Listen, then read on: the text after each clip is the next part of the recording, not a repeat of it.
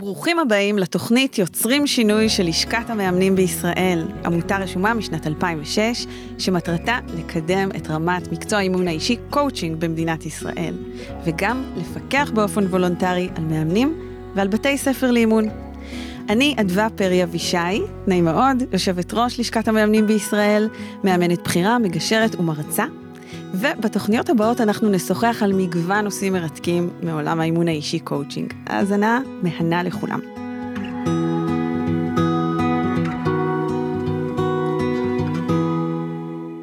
ברוכים הבאים לתוכנית נוספת בפודקאסט יוצרים שינוי של לשכת המאמנים בישראל. והיום אה, איזה כיף, יש לי את הכבוד לארח כאן את יואב אופק. היי יואב. אהלן, אדווה, מה נשמע? מצוין, מה שלומך? מעולה.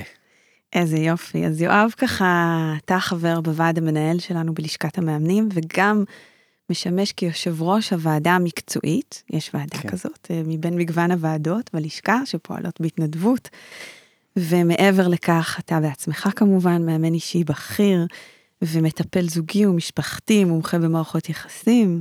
אם אתה רוצה, תוסיף ככה משהו, אמרתי את זה במדויק. כן, אני ארחיב עוד מעט כן. קצת לגבי דברים נוספים, אבל אני רק ככה אפתח ואומר שמתוקף תפקידי בוועדה המקצועית, לא כולם מכירים, אז אמ, אני בעצם אמ, יושב ראש הוועדה כבר משהו כמו ארבע או חמש שנים. ועדה מקצועית היא ועדה מאוד חשובה בלשכת המאמנים, שהיא בעצם אחראית על מסמך ההסמכות.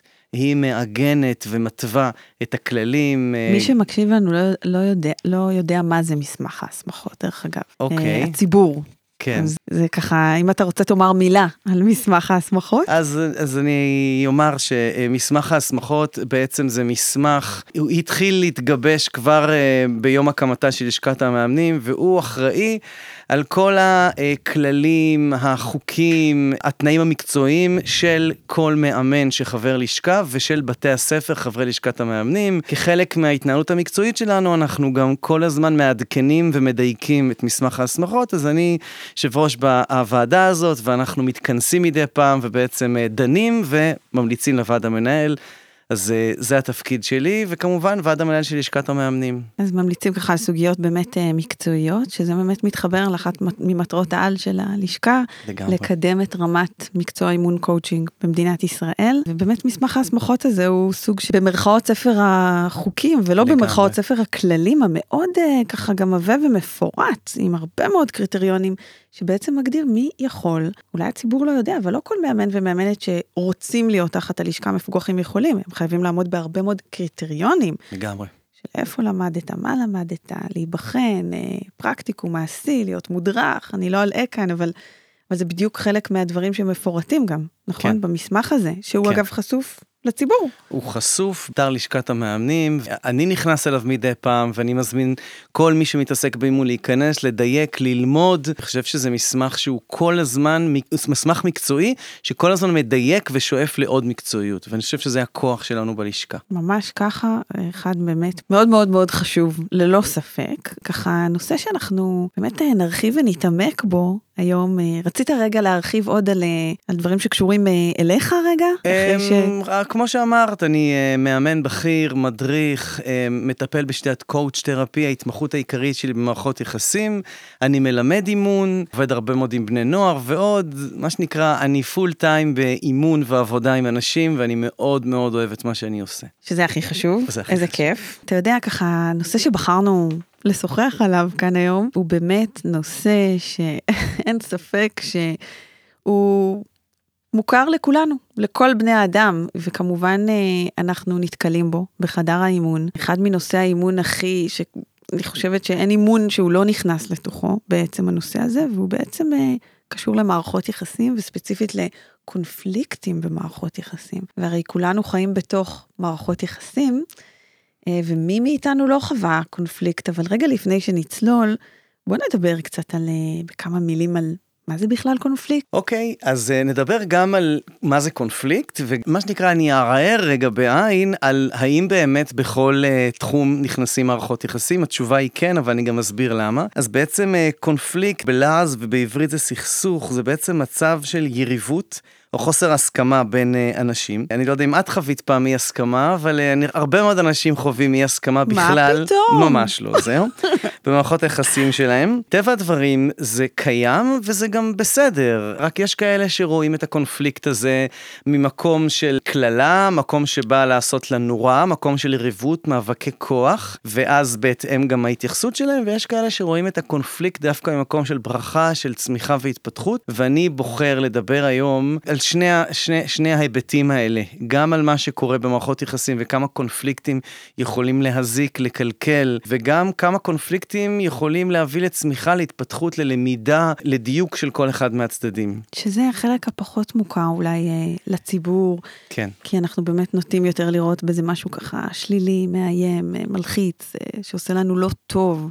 נכון. ויש גם אנשים שממש מנסים להימנע בכל, בכל כוחם מקונפליקטים, נכון? לגמרי, יש אנשים שמנסים להימנע מקונפליקטים, ואז אנחנו רואים אותם מסתגרים, שותקים, אה, פנקסנים, לפעמים מתפרצים בשלב מאוחר יותר, לפעמים לא מתפרצים. אוגרים, אוגרים, אוגרים. כמו הרגש. בדיוק. אז בום. כן, ואז זה סוג של פסיב אגרסיב, או, אה, או אנשים שבאמת אה, אוגרים בפנים את הקונפליקט, ואז מתקשרים את זה בכל מיני דרכים לא ברורות, ואז אנחנו לא תמיד מבינים למה האדם שלידינו מתנהג בצורה כזו או אחרת, מה מה קרה קרה. ואז אנחנו מגלים שלפני חודש וחצי אמרתי מילה, והוא עדיין זוכר את זה, וכמובן שמה שנקרא מפה הדרך סלולה לקונפליקטים גדולים יותר, ולמערכת יחסים אה, פחות טובה. כשזה מגיע, כן, כשזה מגיע למערכות יחסים קרובות, ואני בעיקר אדבר היום על קונפליקטים בזוגיות, אז אנחנו חווים הרבה מאוד דוגמת נפש, הרבה תסכול ולפעמים גם פרידה וגירושים, וכמו שאת יודעת, כל זוג שלישי היום מתגרש. זו בשורה שהיא קצת עצובה לדעתי, כי אני מאוד מאמין בזוגיות, לא בכל מקרה. אבל אני חושב שהיום אנשים נותנים פחות צ'אנס לזוגיות, גם למציאת זוגיות, גם לשימור ושיפור זוגיות. אנחנו קצת בעידן של אינסטנט וחד פעמי. אולי אה, מתוך המקום שאנחנו מסתכלים על ההתחממות הגלובלית ואומרים פחות להשתמש בחד פעמי, אולי גם אפשר לקחת את זה למערכות יחסים. דימו יפה. ופתאום חשבתי על זה עכשיו בשיחה איתך, ולחשוב על זה, אבל באמת, אני, אני מסכימה איתך שזה מה שקורה, ואנשים מוצאים את עצמם, והם באמת לא מרגישים שיש להם אופציה אחרת, נכון? אז אולי רגע, לפני שנדבר על זה, על מה אנשים מרגישים כשהם בתוך קונפליקט, ומה עושים עם זה, אני חוזרת רגע, אז הסברת ככה איך מתארים קונפליקט, אבל למה הם נוצרים בעצם, הקונפליקטים האלה? למה קונפליקטים נוצרים? מהסיבה הפשוטה שכל אחד, כל אדם מגיע עם חינוך, תרבות, דרכי התנהגות. כל אדם גדל בבית שבו יש חוקים. אני מדמה את זה, דגים באקווריום. אנחנו לא בוחרים עבור הדגים את איכות המים, לא את צבע המים, לא התאורה, לא האוכל, לא הטמפרטורה, אנחנו לא בוחרים כלום. הדגים אוכלים ושותים את מה שנותנים להם.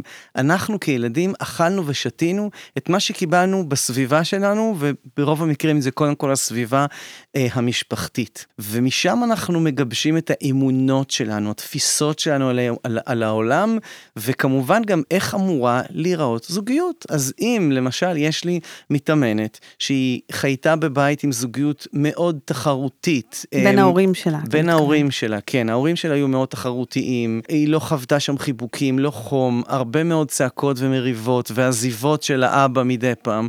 אז מה שהיא למדה דרך הפרשנות שלה כילדה, שזוגיות זה בעצם מאבקי כוח מתמשכים, ולכן כשהיא הגיעה אליי בגיל 35, אז היא בעצם ישבה וסיפרה לי למה היא לא מאמינה בזוגיות, למה זוגיות זה בעצם מסע מתיש קשה של מאבקי כוח, ומצד שני היא אמרה, אני נורא רוצה זוגיות, כי אני בת 35, אני רוצה משפחה. זה הסיפור שלה. ותגיד, יואב, אתה יודע, זה נורא מעניין הדוגמה שנתת, יכול להיות שגם אותה אחת, שזאת הזוגיות שהיא חוותה בבית, גם תמצא את עצמה כן בזוגיות, אבל בעצם אה, בחוסר אינטימיות מוחלט.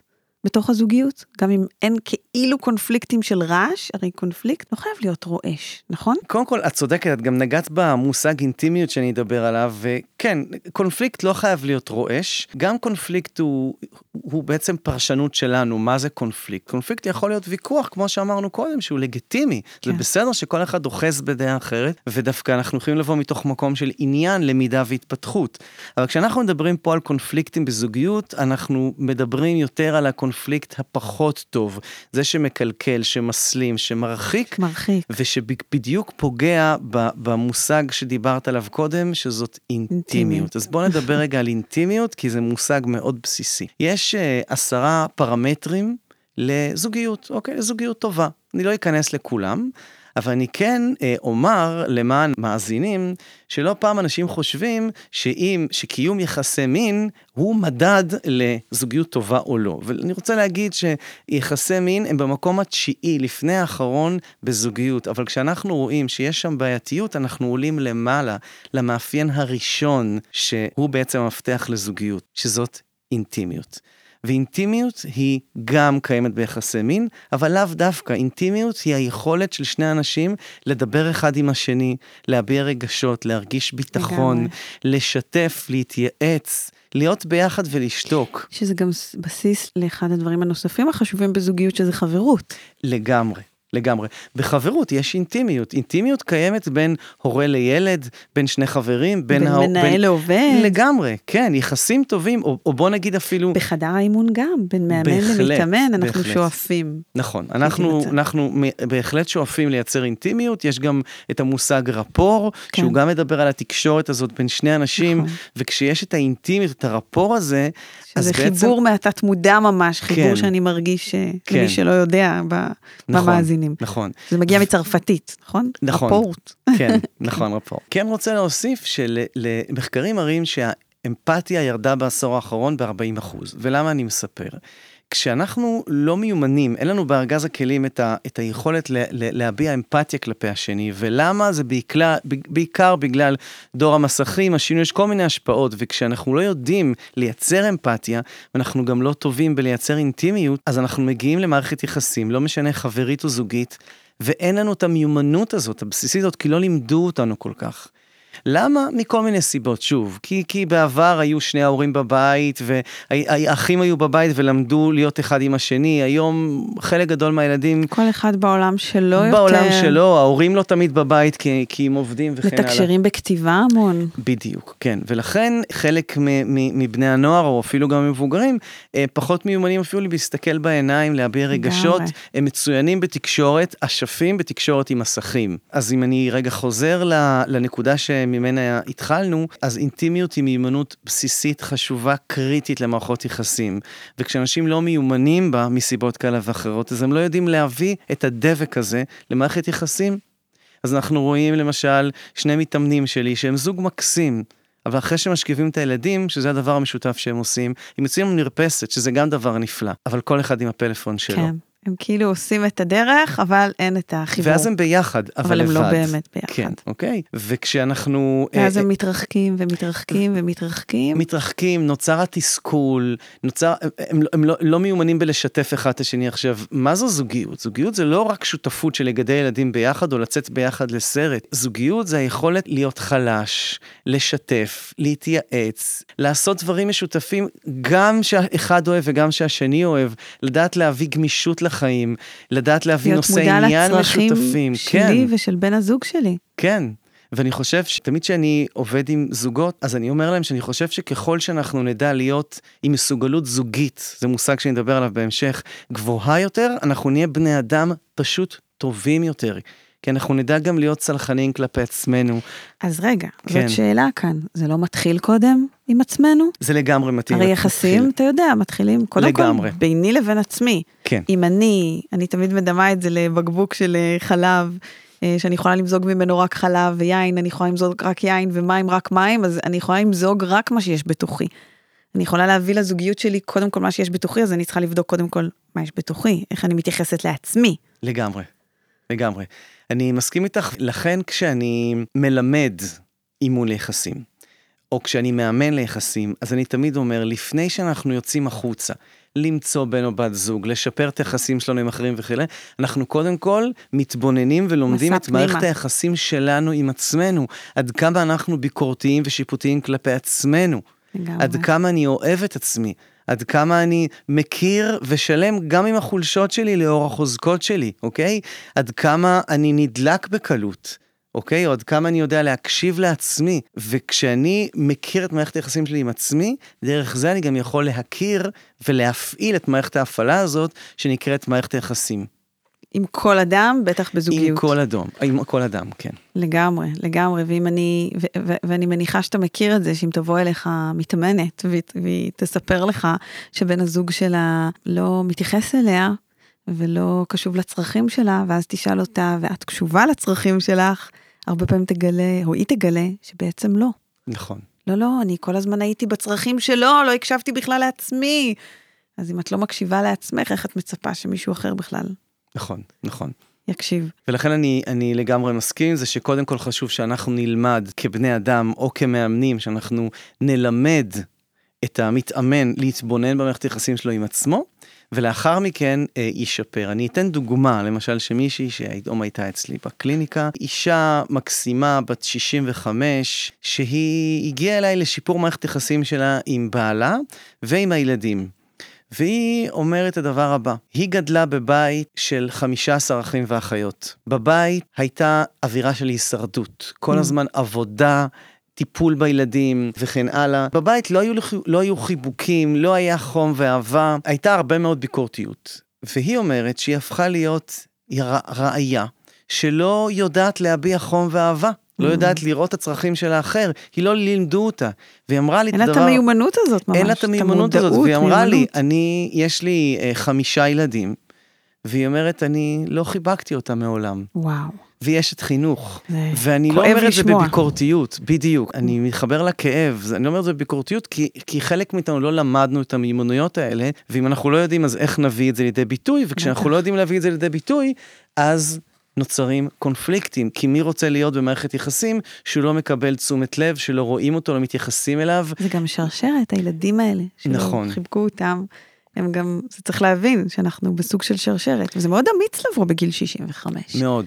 לתהליך. מאוד. לדעתי זה מאוד אמיץ, וזה באמת, אה, זה, זה, היא גם הגיעה עם בשלות, וחשוב שאדם יגיע לעשות שינוי מתוך בשלות. אני גם רוצה להגיד עוד משהו עלינו כמאמנים. לא פעם אנשים חושבים שאימון זה שאנחנו עוזרים למישהו לעשות שינוי. עכשיו, זה נכון חלקית, אבל אנחנו קודם כל רוצים לעבוד, לייצר טרנספורמציה, זאת אומרת, לעבוד קודם כל על הבינג שלו. אנחנו כרגע דיברנו על ההתבוננות העצמית של המערכת יחסים של האדם עם עצמו. זה בינג. זה כשאדם מכיר את מערכת היחסים שלו, אז הוא עובר טרנספורמציה פנימית. אז כשהוא יהיה מתקשר, סלחן, אוהב וכולי, זה לא יהיה מתוך זה שאמרו לו שהוא צריך, לגמרי. אלא כי הוא יבין שהחום הזה, הקרבה הזאת, תאפשר לו שייכות. וכשהוא ירגיש יותר שייך, יותר קרוב, יותר רצוי, אז כל הטמפרטורה, כל האווירה תהיה טובה יותר. ואז הוא יוכל לחבק יותר בקלות, הוא יוכל גם לאפשר לאחרים לחבק אותו, כי תחשבי שאדם לא יודע לחבק, הוא גם לא יודע לקבל חיבוק. בטח. אתה יודע, זה, זה כל כך חשוב הנקודה שנגעת בה, זאת גם אמירה ושאלה. אה, אגב, שייכות, הרי חלק ממה שבונה את תחושת שייכות, זה הנושא של תחושת ערך. אני חושבת שאולי הרבה, אם לא אפילו אני נזהרת תמיד מלהגיד כל הקונפליקטים, אבל הרבה מאוד מהקונפליקטים נולדים מכך שאחד הצדדים מרגיש פגיעה בערך שלו. שזה סוג של תחושה בלתי נסבלת. נכון. להרגיש פגיעה בערך. נכון. אז בוא נגיד כמה מילים על שייכות. אה. טוב, הרבה מאוד תיאורטיקנים ואנשים שעוסקים בתורת הנפש מדברים על שייכות. אני אזכיר בעיקר את המוכרים ביניהם, שזה מאסלו, שדיבר על סולם הצרכים, וכמובן כן. שייכות זה אחד מהמדרגות המשמעותיות. למימוש עצמי, וכמובן את uh, אלפרד אדלר, טענתו המטרה העיקרית של בני האדם. מטרת העל. מטרת העל של בני האדם. היא להשיג תחושת שייכות. תחושת שייכות זה התחושה שאני רצוי, שאני משמעותי, שאני אוהב, שאני יכול להביע אהבה, שאני יכול להביע רגש. תחושת שייכות זה שמאפשרים לי, ואני גם מאפשר לעצמי, להת, להתנהג בשוויון ערך כלפי הסביבה שלי, שיש לי תפקיד. שאני מרגישה משמעותית, בדיוק. תורמת, מועילה. ומעניין לראות אנשים שמרגישים שייכים, ואז אנחנו יכולים לראות אנשים שהם דווקא מתנהלים בשקט, לא מתוך איזושהי עוצמה וכריזמה מטורפת, אבל הם מרגישים שייכים. שייכות, ומצד שני אחרים שעל פניו מתנהלים בביטחון עצמי, כריזמה וכולי. לכאורה. לכאורה, והם לא מרגישים שייכות. לגמרי. ואם דיברנו קודם על מפתחות, אז המפתח הראשון הוא אינטימיות, אבל ללא ספק שכשאנחנו מייצרים אינטימיות, אנחנו מעלים את תחושת השייכות ומחזקים. וכשאנחנו לא יודעים או בוחרים לא לייצר אינטימיות מסיבה כזו או אחרת, אנחנו ממש פוגעים בשייכות, זה כאילו, כאילו לדקור בסיכה בלון ולהוציא משם ממש. את האוויר. כי אם שייכות בנויה מתחושת של משמעות ושל תרומה ושל ערך, את כל זה משיגים יותר ויותר ככל שהאינטימיות יותר חזקה. נכון, נכון. ו- ומי מאיתנו לא רוצה להיות שייך? אמרנו שכולנו רוצים להיות שייכים. אף אדם, אף אדם לא מוותר על תחושת שייכות. כל אדם יודע להשיג אותה בצורה אחרת. נכון. נכון, יש כאלה חשובה. שבדרכים חיוביות ודרכים פחות חיוביות.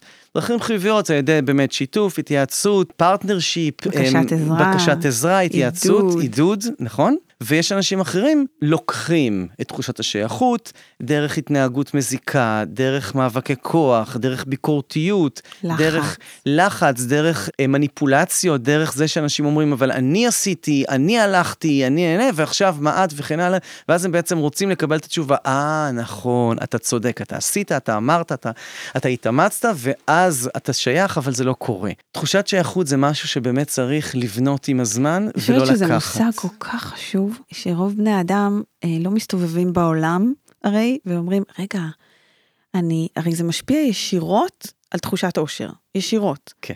אם לא הכי, כי הרי מחקרי האושר מראים לנו שאחד מהפרמטרים הכי חשובים בתחושת אושר זה תחושת שייכות ומשמעות במערכות יחסים. כן.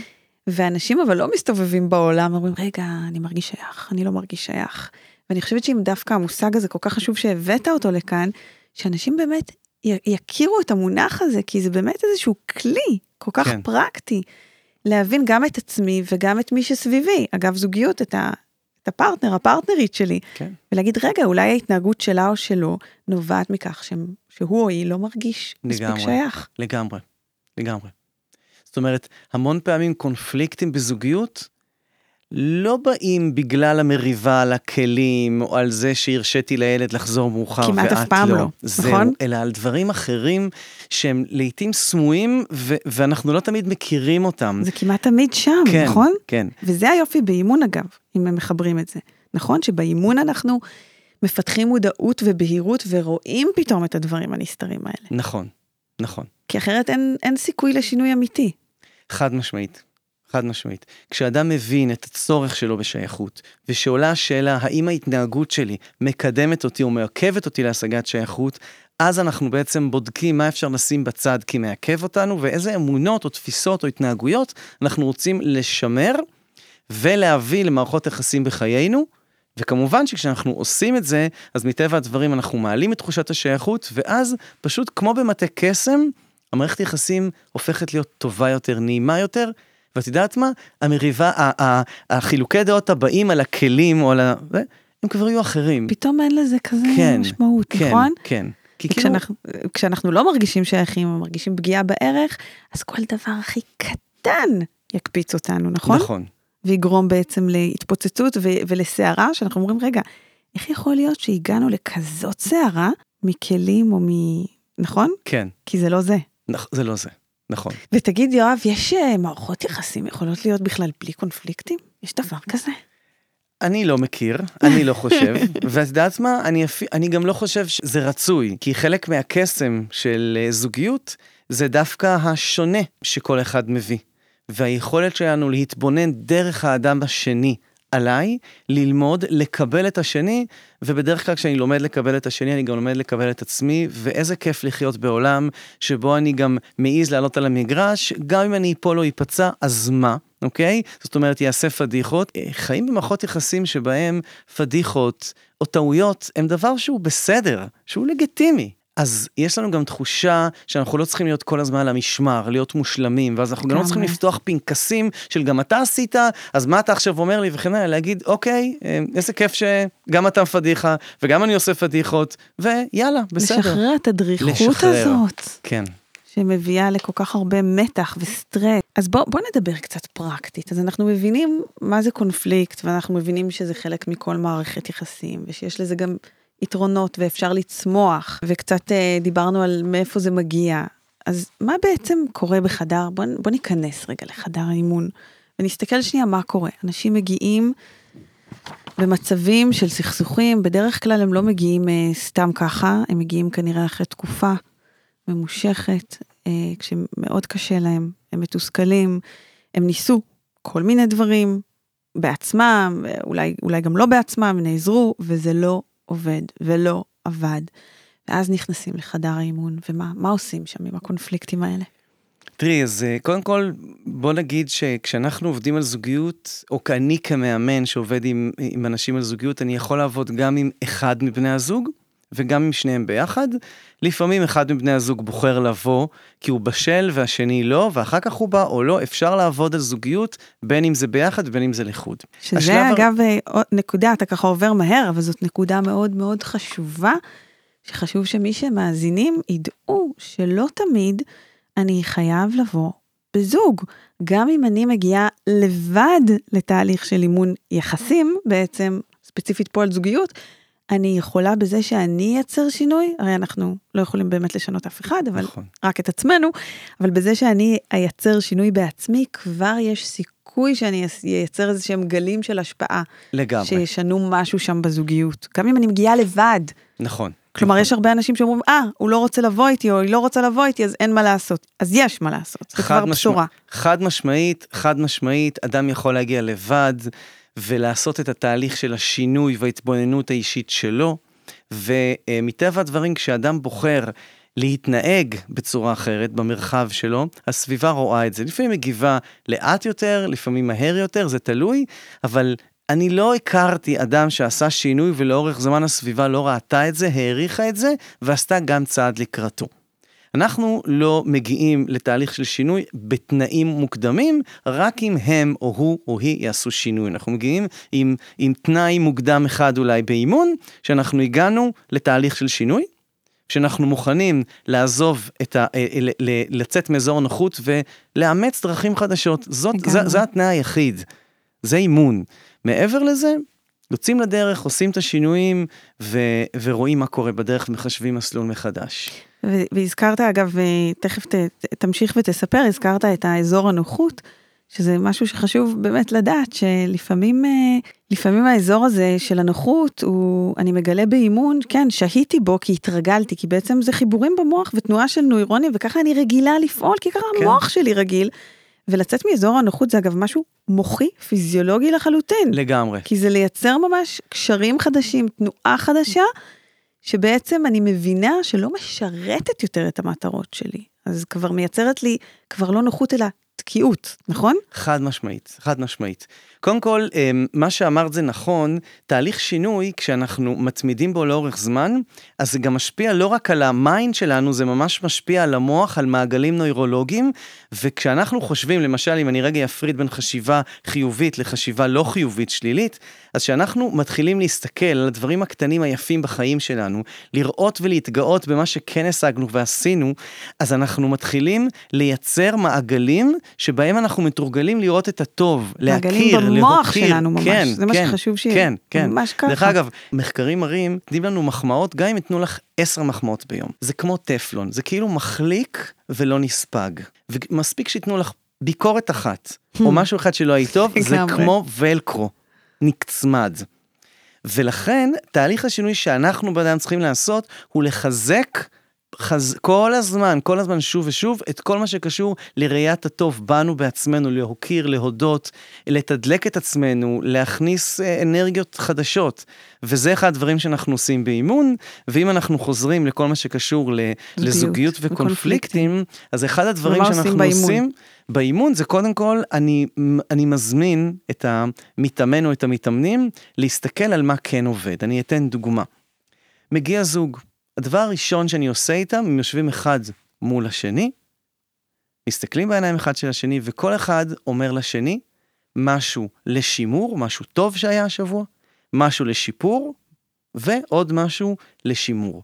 זאת אומרת, אני בעצם מאמן אותם להתחיל לראות אחד בשני מה היה טוב, תופתעי לדעת שאפילו שזה רק שני דברים טובים ואחד פחות, יש אנשים שמגמגמים ואומרים אה, משהו טוב שהיה איתו, משהו טוב, משהו טוב, ולא מוצאים. כן, אני מאוד לא מופתעת. מה זה, אומר, מה זה אומר על הזוגיות שלכם? לגמרי. שלא מצאת, וכשהם מתחילים להתאמן על זה, אז הם אומרים, רגע, ברור, על הכריכים המדהימים שאתה עושה לילדים, כן. על זה שהבוקר זה... עזרת לי, אה, על זה שאתה אתמול הלכנו לישון ביחד ולא ראית את הסדרה שלך. כלומר, אנחנו... יש מלא המון. דברים, אבל זה כמו להדליק אור בחדר חשוך. נכון. פתאום באימון נדלק האור, ווואו, איך לא ראיתי את זה? נכון. ברור שזה קרה. כן. ממש לפתח מודעות, כן. כאילו להדליק אור. כן.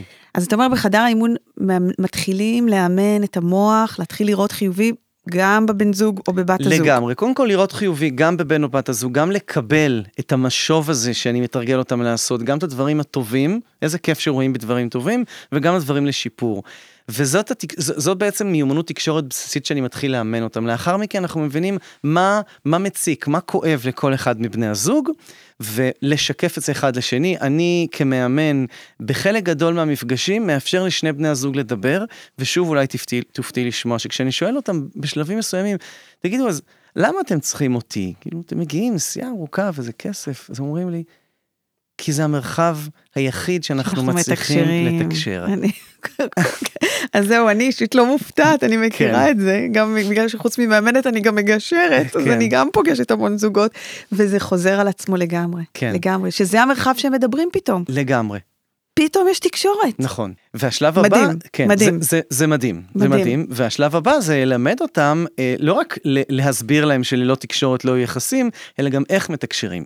אז קודם כל יש אה, ארבעה אה, אה, פרמטרים לתקשורת, שזה אחד, הקשבה, ופה גם, אני לא אפתיע אותך, אבל חלקנו פחות טובים בהקשבה, או אפילו גרועים בהקשבה.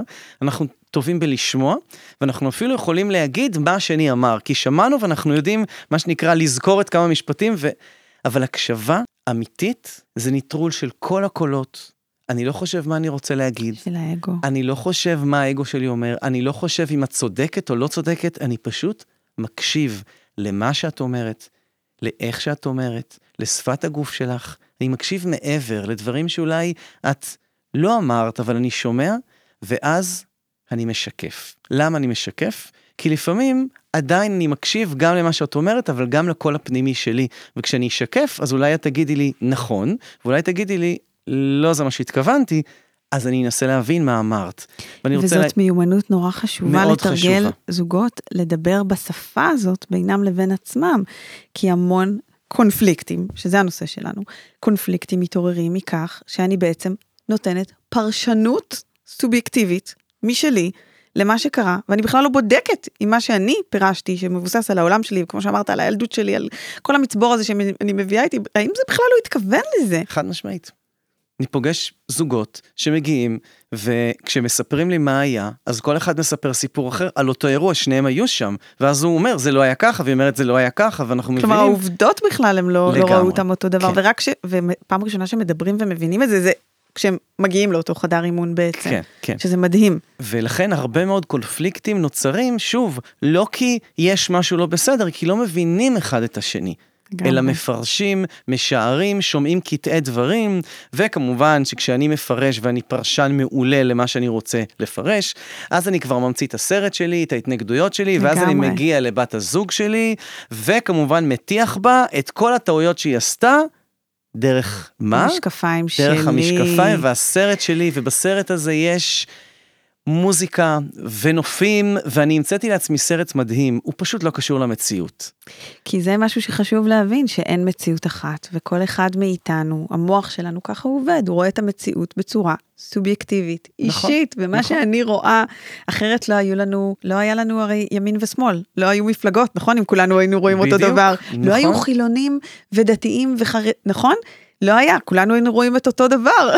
אז נכון. זה, וזה דווקא כשאנחנו מגיעים לזוגיות, אנחנו קצת שוכחים את זה, ונורא ברור לנו שמה שאני רואה, זה גם מה שהשני רואה.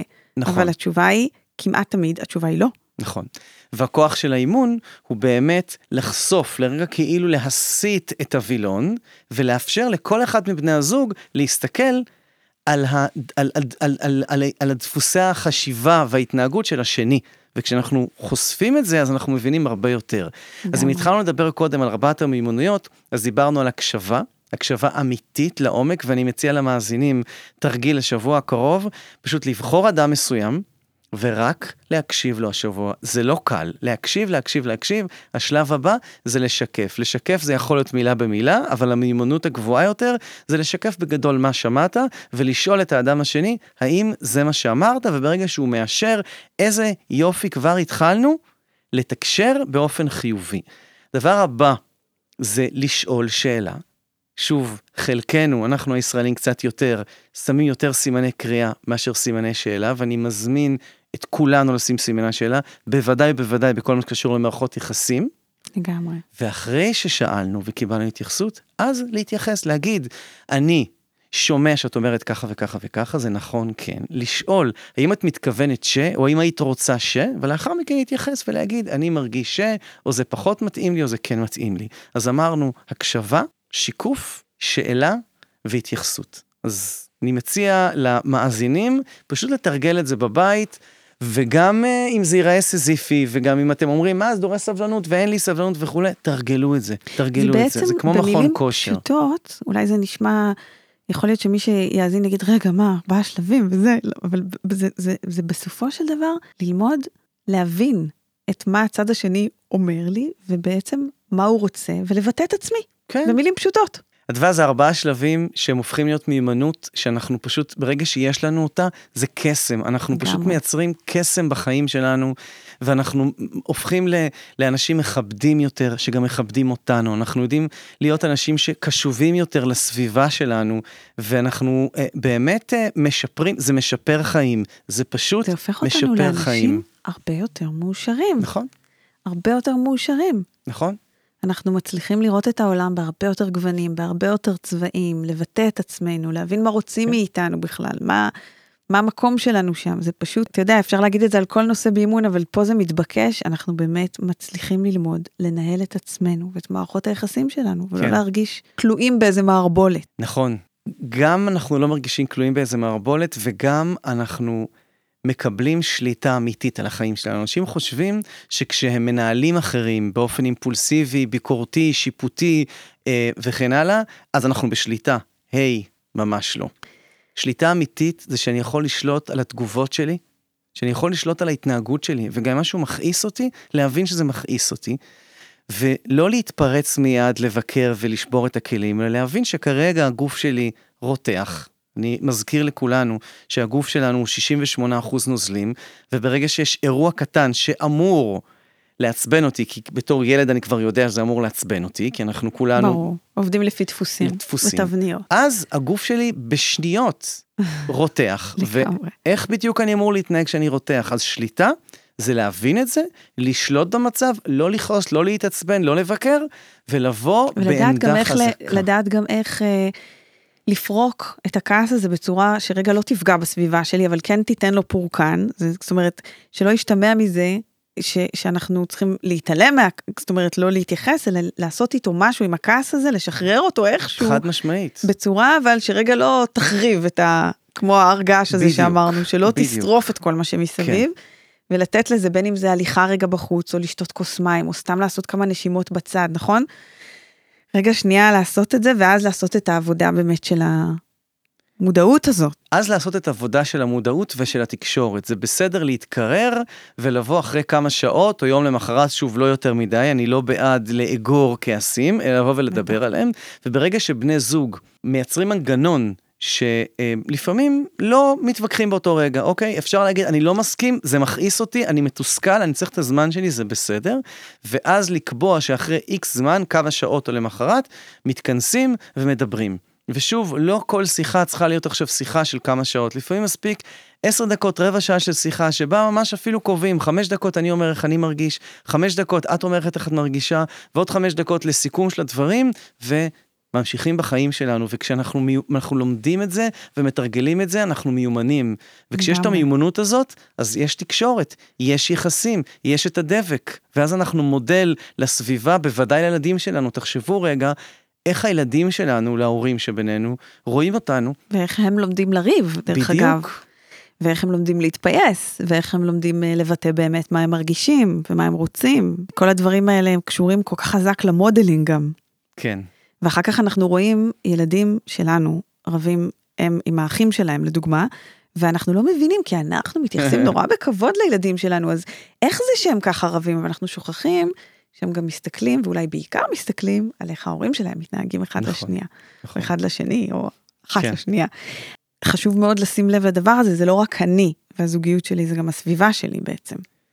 חד משמעית. זה לא רק אני והזוגיות שלי, יש השפעה שלי גם מהסביבה שבאתי ממנה וגם השפעה על הסביבה שלי, כי כמו שאמרת, כשאנחנו רואים את ההורים שלנו רבים ולא מתפייסים, אז אנחנו לומדים שזוגיות זה מאבקי כוח. לגמרי, ושגם אין דרך חזרה. נכון, ושאחר כך שהוא או היא יבואו ויחפשו אותי, ולא נכון, אוקיי? אנחנו לא צריכים לחכות שמישהו יבוא ויחזר אחרינו, אנחנו צריכים כל הזמן לשאול מתי הרגע הנכון שאני יכול לבוא ולייצר את הקרבה, כי הרי מערכות יחסים האלה חשובות לי. אז אם הן חשובות לי, למה אני לא מזין אותן? למה אני לא מתדלק אותן? ולמה אני נותן לאגו שלי, למאבקי הכוח שלי, לפנקסנות, לנהל אותי? זה מה שאני רוצה? שהדברים האלה ינהלו אותי? ושזה יהיה המודל שלי עבור הילדים שלי, שאחר כך גם הם יכעסו ולא ידברו איתי ויעשו ברוגז. לא רק איתי, גם עם הבני זוג העתידיים שלהם, ואחד עם השני, ועם החברים שלהם, ובכל מקום, כי יחסים זה יחסים הרי. נכון. הם לוקחים את זה לכל מקום, כי משם הם, אה, זה מה שהם בעצם רואים. יש לנו המון המון אחריות כהורים, המון. אה, ולא נוכל אה, לעשות את הדברים במושלמות מן הסתם, וגם אני חושבת שחשוב אולי להגיד שגם חשוב להתייחס לעצמנו בחמלה. בטח. ולהבין שכן, אנחנו כולנו בני אדם, ולפעמים אנחנו מתפרצים, ולפעמים אנחנו מאבדים את זה, אבל יש מה לעשות, כלומר זה לא סוף פסוק, נכון? יש מה לעשות בתנאי שאנחנו באמת אה, עושים את זה ובזמן. זאת אומרת, כן. זה לא חוכמה אחרי מריבה לבוא ולהגיד לבן או בת הזוג, טוב יאללה בוא נחזור לשגרה. היי, אם לא דיברתם ועדיין השולחן לא נקי, לגמרי. אז לא תמיד האדם השני פנוי לחזור לשגרה, זאת אומרת שיחה, גם אם היא שיחה קצרה, כולל אני מתנצל, או אני חושב שהיה קצר בתקשורת, או כל דבר אחר, שהוא יבוא מתוך באמת חמלה, פתיחות, כנות.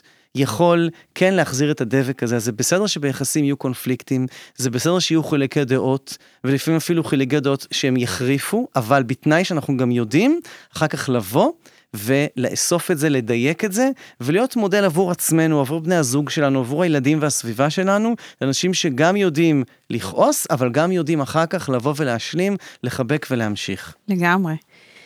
וואו, אתה מאמין שעוד מעט אה, אה אנחנו בדקות האחרונות ממש, זה כל כך מעניין. אז אני אשמח לתת כלי. כן, לת... זהו, זה בדיוק מה שרציתי לשאול, אם אתה רוצה לתת איזשהו כלי פרקטי. כן, יש כלי שנקרא מודל ילד בוגר הורה.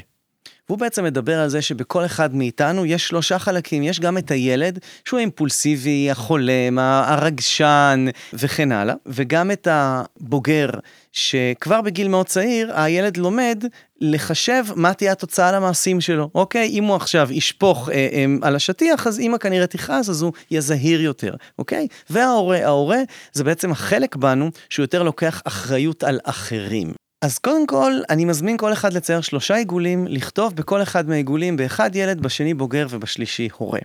ולכתוב באחוזים כמה לדעתו, בזוגיות שלו, הוא מתנהג כילד, אימפולסיבי, רוצה סיפוקים מיידיים וכן הלאה. כמה הוא בוגר, כמה הוא יודע לקחת אחריות גם על התוצאות שלו, וכמה הוא הורה ממקום של כמה אני לוקח אחריות, פותר בעיות, מייעץ, עושה, מחליט בשביל האדם השני. כשהרעיון זה שייווצר איזון, אני לא אומר שצריך להיות בדיוק 33 בכל אחד מהם, אבל אם אתם רואים מאפיינים של הילד, שאתם אימפולסיביים ורוצים כאן ועכשיו, ו- ושוברים את הכלים כשאתם מקבלים מה שאתם רוצים, או רוצים סיפוק מיידי, אם שמה חלק גדול מהאחוזים, תשאלו את עצמכם מה עליכם לעשות כדי להיות יותר בוגרים, לחשב גם את התוצאה של המעשים שלכם, של הביקורתיות שלכם, של התוקפנות, של הנטישה וכן הלאה, ואיך אתם אולי יכולים לפעמים גם לקחת צעד אחורה מלהיות הורים כחלק מאיתנו בזוגיות, תופסים עמדה גלויה או סמויה, של לקחת אחריות על האדם השני. ולפעמים זה לא לפ... אקולוגי. וזה גם לפגוע בתחושת הערך של האדם השני כשאני בתפקיד ההורה. נכון. כי אם אני ההורה, אז זה הופך אותו לילד. בדיוק. ואיפה נכון. הערך שלו שם? נכון. אז אם אני... כלומר, אני. מחליטה, נכון. אני האחראית יותר, אני המנוסה יותר, אני, ה... אני יותר. כן, נכון. ומי רוצה להיות פחות? בטח בדיוק. בזוגיות. אז כאילו אני חושבת, וזה סוג של אשליה, וגם זה משהו דפוס לא מודע, הרי נדמה לי שאני נורא דואגת לצד השני, ועוטפת אותו, ועושה בשבילו, בטח. והכל, אבל בסוף אני, בלי לשים לב, או בלי להיות מודעת, אני זוללת לו את תחושת הערך. שלי גדלה, שלו קטנה. קטנה? ואז אני פוגעת בתחושת השייכות שדיברת עליה קודם. נכון. בעצם. איזה יופי הכלי הזה של המעגלים, מקסים. ממש מקסים ופרקטי. טוב, יכולנו עוד אה, להמשיך ולהמשיך ולהמשיך, אבל נגמר לנו ככה הזמן, ואתה רוצה ככה מילה אחרונה לפני ש...